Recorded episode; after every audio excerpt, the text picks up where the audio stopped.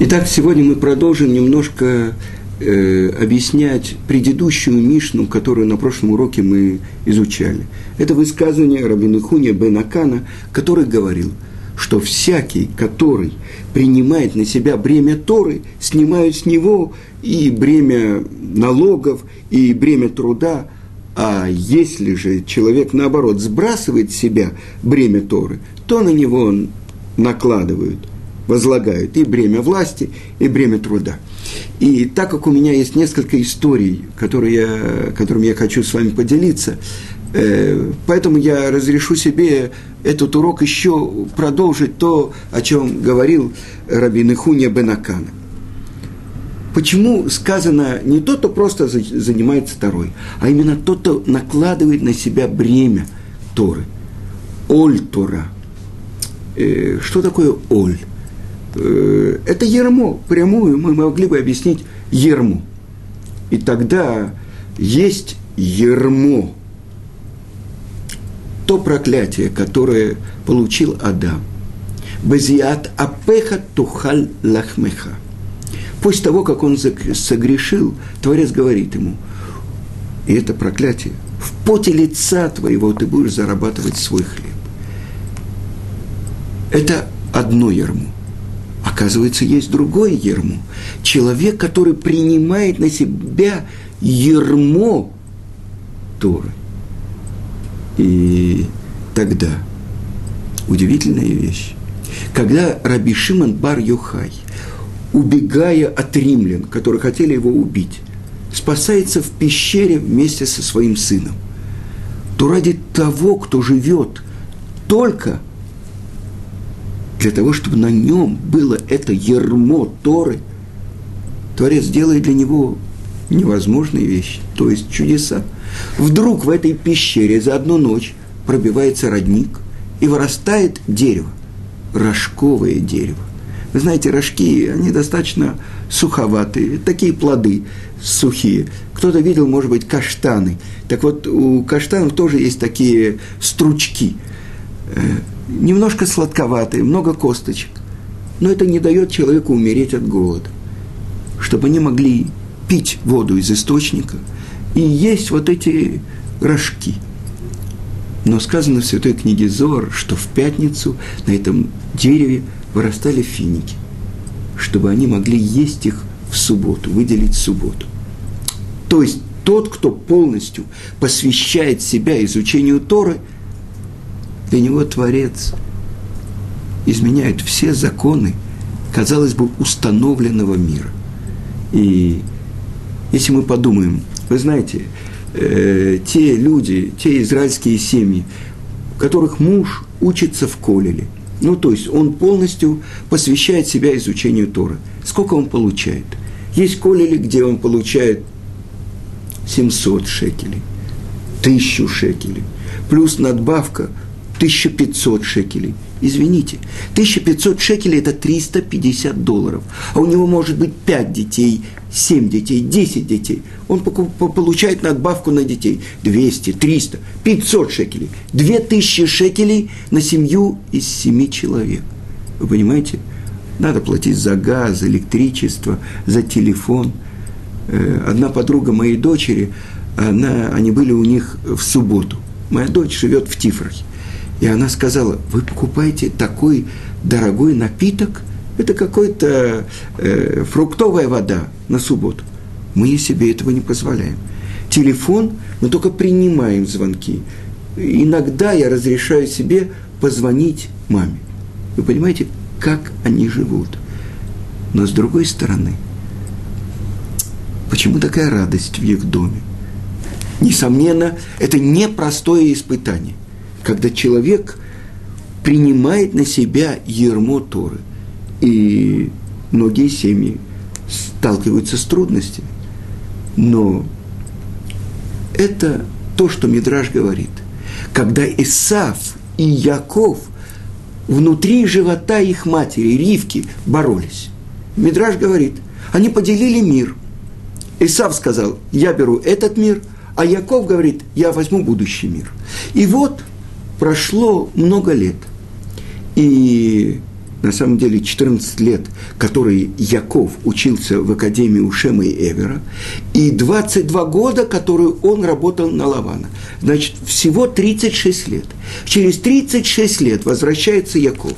Он посылает подарки Исаву, э, верблюдов, ослов, ослиц, быков, коров, э, барашков, э, баранов, коз и так далее. Идет ему навстречу Исав и смотрит, и говорит: а кто это у тебя? Что он думал? Он думал, что Яков, который взял для себя только будущий мир, он будет хромом на одну ногу, без одного глаза. Кого ему дают? Дадут? Какую-то, я не знаю, э, э, известная шутка была э, в конце девятнадцатого века, в начале двадцатого, может быть, еврейскому мудрецу кому могли дать? Все устремились за светлым будущим, получить образование, хорошо зарабатывать. Если видели девушку-горбуню, перед ней вставали еврейские мудрецы. Почему? Она будет женой еврейского мудреца. Кого еще дадут ему? Так вот это Исав смотрит и говорит: вот, я думал, ну кто-то там, какая-нибудь такая, сяк... вдруг он видит детей, множество скота, четырех жен у Якова. Он говорит: как же так? Ты же взял для себя будущий мир. А что у него? Почему он должен даже свою самую праздничную одежду хранить у матери? Потому что он не полагается на своих жен. Он возвращается после дня работы с наполненными карманами денег. Утром он просыпается, ни одного, ни одного, ни одной монетки, где он хранит эти одежды. У матери он боится, что они его жены продадут. Что за этот мир? И вот он видит Яков, который наполнен богатством, а тогда э, имущество главное – это скот, и такие прекрасные дети, и жены. И тогда объясняет: как же так? Ты же должен был получить только будущий мир. Почему же у тебя есть здесь? Вот все то, что я вижу, все то, что это богатство, объясняет ему Яков. Все то, что ты видишь, я получил у Творца, чтобы служить ему этим. То есть на самом деле ты будешь, ты видишь средства, через которые я приобретаю будущий мир. Тогда оказывается, что тот, кто верно служит Творцу, принимает на себя ярмо Торы, Творец ему дает. Но это не плата, а это возможность через это еще лучше служить Творцу. И мы могли бы подумать, что человек, он раз в жизни решил, взял, был без кипы, надел кипу, отрастил пейсы, надел шляпу, у него есть такие ниточки, цицит, он уже решил: я уже праведник, я уже... Оказывается, что выбор, который делает человек, это выбор каждого мгновения его жизни. Это то, что написано в Торе. Я дал тебе жизнь и смерть, добро и зло, и выбери жизнь. Что значит выбрать жизнь? Разве все люди, которые нас окружают, они не живут? Люди, которые сидят в ресторанах, едят такие бифштексы, поднимают такие штанги, они что, не живут? И дает определение величайший каббалист и учитель всего еврейского народа Рамхаль, Рабимушей Хайм Люцата, что такое жизнь? Это связь с источником жизни. То есть связь с самим Творцом. И оказывается, каждое слово Торы – это мицва. А что такое мицва? Мы уже говорили. Мне скажут: заповедь, заповедь. То есть, что я делаю? То, что повелел мне Творец. Конституция еврейского народа. Тора. Но это немножко не так. Рамбам объясняет. Заповедь – это связь с Творцом. Наконец-то в состоянии связи с источником жизни. И тогда каждый шаг, каждая мицва – это еще более крепкая связь с источником жизни. Значит, это более насыщенная жизнь. И вот я приведу вам один пример. Эта история происходила в Бней-Браке. Это город недалеко от Тель-Авива, еврейский город. А рядом с ним есть пригород Тель-Авива Рамат-Ган. И вот один аврех, человек, который учится в Ешиве, вечером, несколько раз в неделю, он проходил из Бней-Брака двадцать минут и возвращался двадцать минут и давал урок людям, которые жили в этом пригороде Тель-Авива. И как-то, вы знаете, у нас зима, это когда идут очень сильные проливные дожди. И вот э, как раз какой-то такой день он увидел, какая погода, и он понял, что к нему на урок туда, в Рамат-Ган, э, вряд ли придут э, участники его урока. Но он решил не доверяться своему дурному началу и обратился к величайшему еврейскому мудрецу. э, Его в еврейском народе называют по названию его книги «Хазон Иш». Это Рав Карелиц. И он спросил у него: «Я, конечно, готов идти двадцать минут и в такую погоду, и грязь, слякоть, ну, неважно. Но я э, думаю, что мои слушатели не придут. Они, наверное, не выйдут в такую погоду из дома». И спросил его Хазон Иш: «Скажи, никто не придет?» «Нет», – ответил Аврек, э, – «в эту синагогу, э, где я даю уроки вечером, э, придет э, шамаш, ну, тот, кто открывает синагогу, открывает дверь, зажигает огонь, а кроме него вряд ли кто-то придет». И тогда Хазон Иш постановил: «Если придет даже один человек, ты должен идти». И Аврех, он спросил его: «Можно я задам еще один вопрос Раву? Когда все приходят, там двадцать-тридцать человек участвуют в уроке, я понимаю, зачем мне нужно тратить э, в общей сложности где-то около часа на ходьбу, чтобы час-полтора давать урок. Ну, потому что это изучение Торы многими людьми, и, конечно, это гораздо больше плата тех людей, которые участвуют в уроке, и моя. Но когда я буду час идти в дороге, и в слякоть, и грязь, чтобы дать урок одному человеку, вот этому человеку, который открывает синагогу.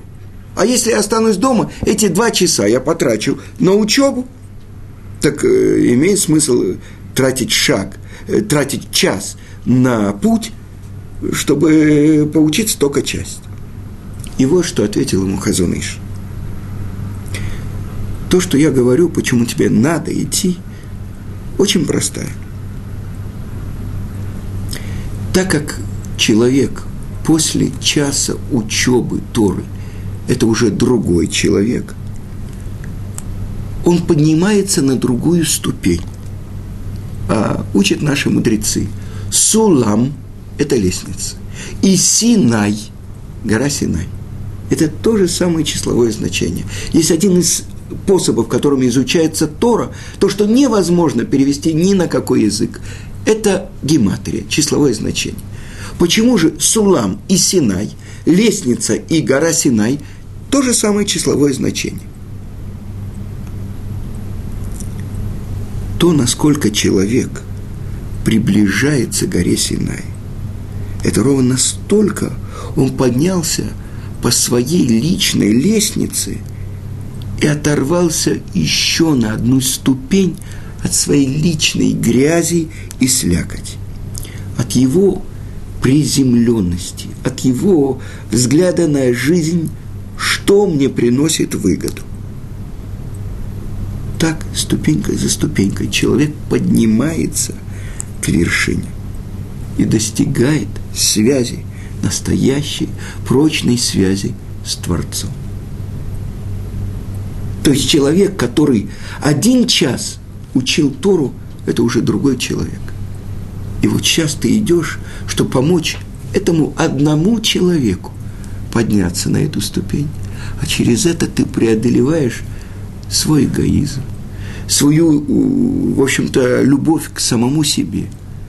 Ты чуть-чуть преодолеваешь это свое дурное начало. И этим ты поднимаешься по лестнице, по лестнице, который ведет к горе Синай.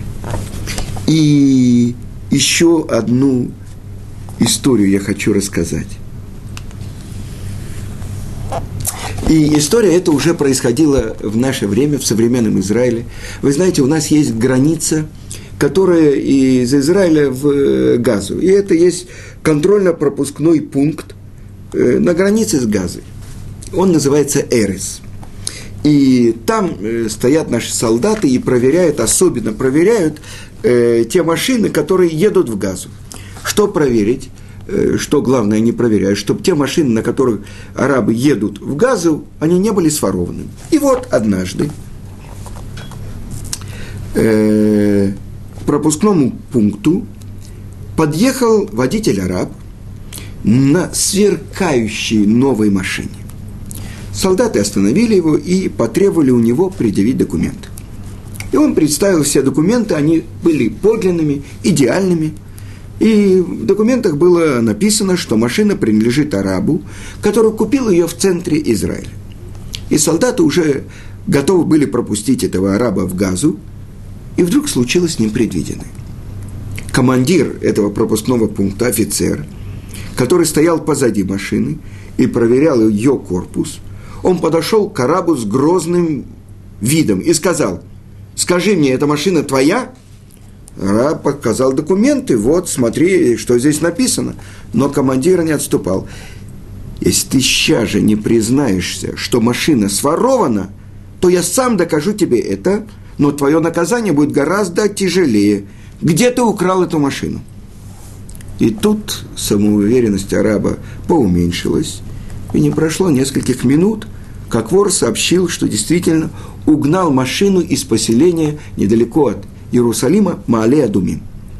Солдаты подошли к командиру и спросили: «Ты что, пророк или сын пророка? Откуда ты узнал, что он угнал машину? Ведь документы подделаны прямо мастерски». Вместо ответа командир позвал солдат подойти к задней части машины и показал наклейку на бампере новой машины. Теперь солдаты тоже поняли, откуда узнал командир, что машина ворованное. Что было написано на наклейке? Несколько слов. На иврите это три слова. «Эйн од милвадо». Нет ничего, кроме одного Творца. И арабы поняли, что... Э, извините, солдаты поняли, что араб такую наклейку на свою машину не наклеил. Это явно наклеили евреи. И на этом рассказ не кончается. Солдаты позвонили владельцу машины и сообщили, что он приехал на этот контрольно-пропускной пункт Эрес взять свою машину. Они рассказали ему, как раскрылось, что машина украдена, а тот буквально растрогался до слез. И вдруг он им сказал: «Теперь я знаю, что велик Творец, и он выше всех сил, которые есть в мире». И тогда э, выяснилось, что ответственным за раскрытие кражи автомобиля были учащиеся одной из известных ешив, которая находилась в Маале-Адумим. Эти ученики ешивы, они беседовали с жителями города, приходили к ним по вечерам. Многие, благодаря им, начали исполнять заповеди, соблюдать субботу, учить Тору. Ну вот как-то они постучали в дом одного жителя Маале-Адумим. Этот э, человек за несколько часов до этого купил новый дорогой автомобиль. И он оглядывал машину, он думал, какое еще придумать усовершенствование, он смотрел, какие мягкие кожаные сердца и так далее.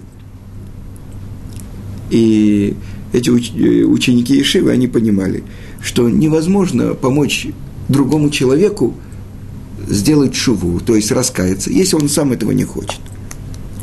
А если он, ну, как бы не готов их слушать. Больше того, он относится к этому достаточно отрицательно. А нужно что сделать? Распрощаться и ждать другого подходящего часа. Так учащиеся ешивы и сделали.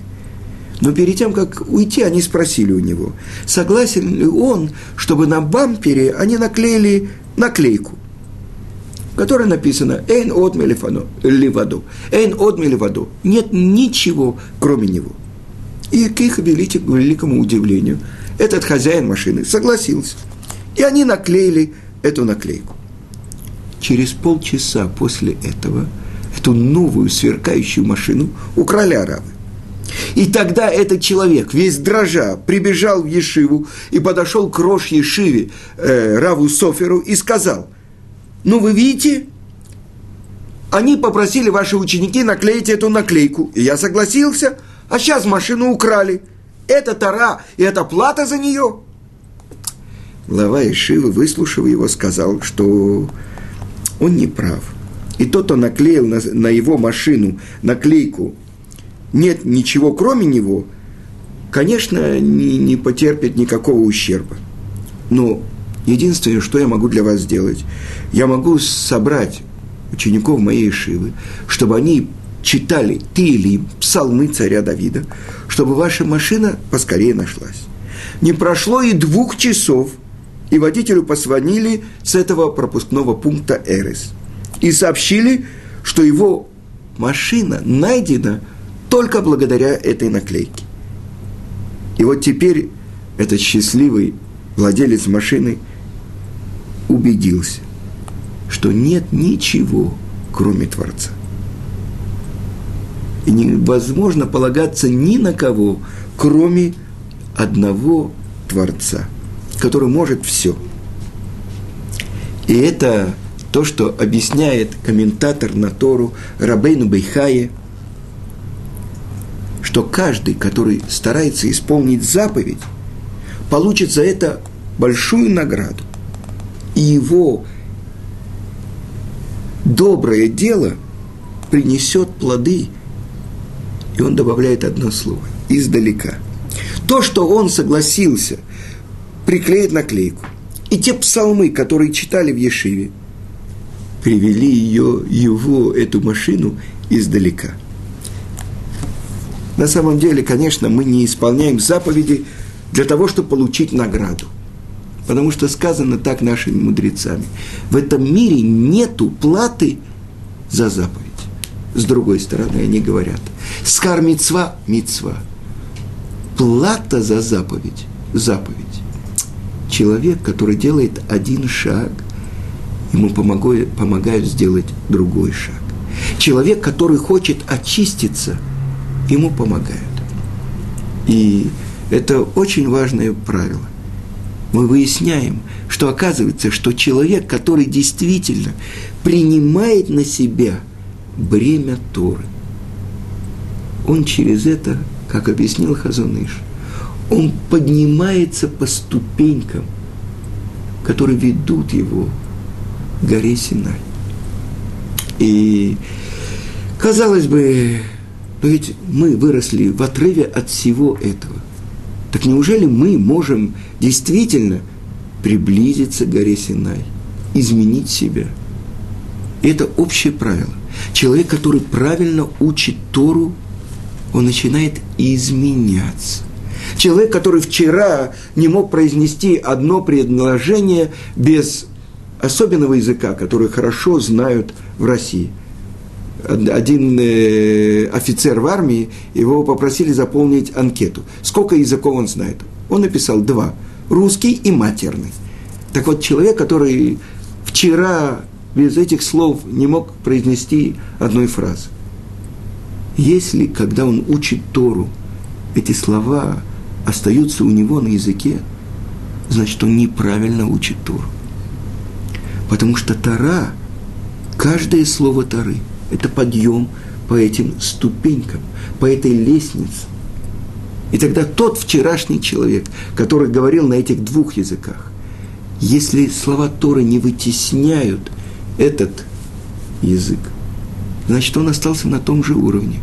Значит, он учит математику, философию, я не знаю, э, талмудическую каббалистику, но не святую Тору.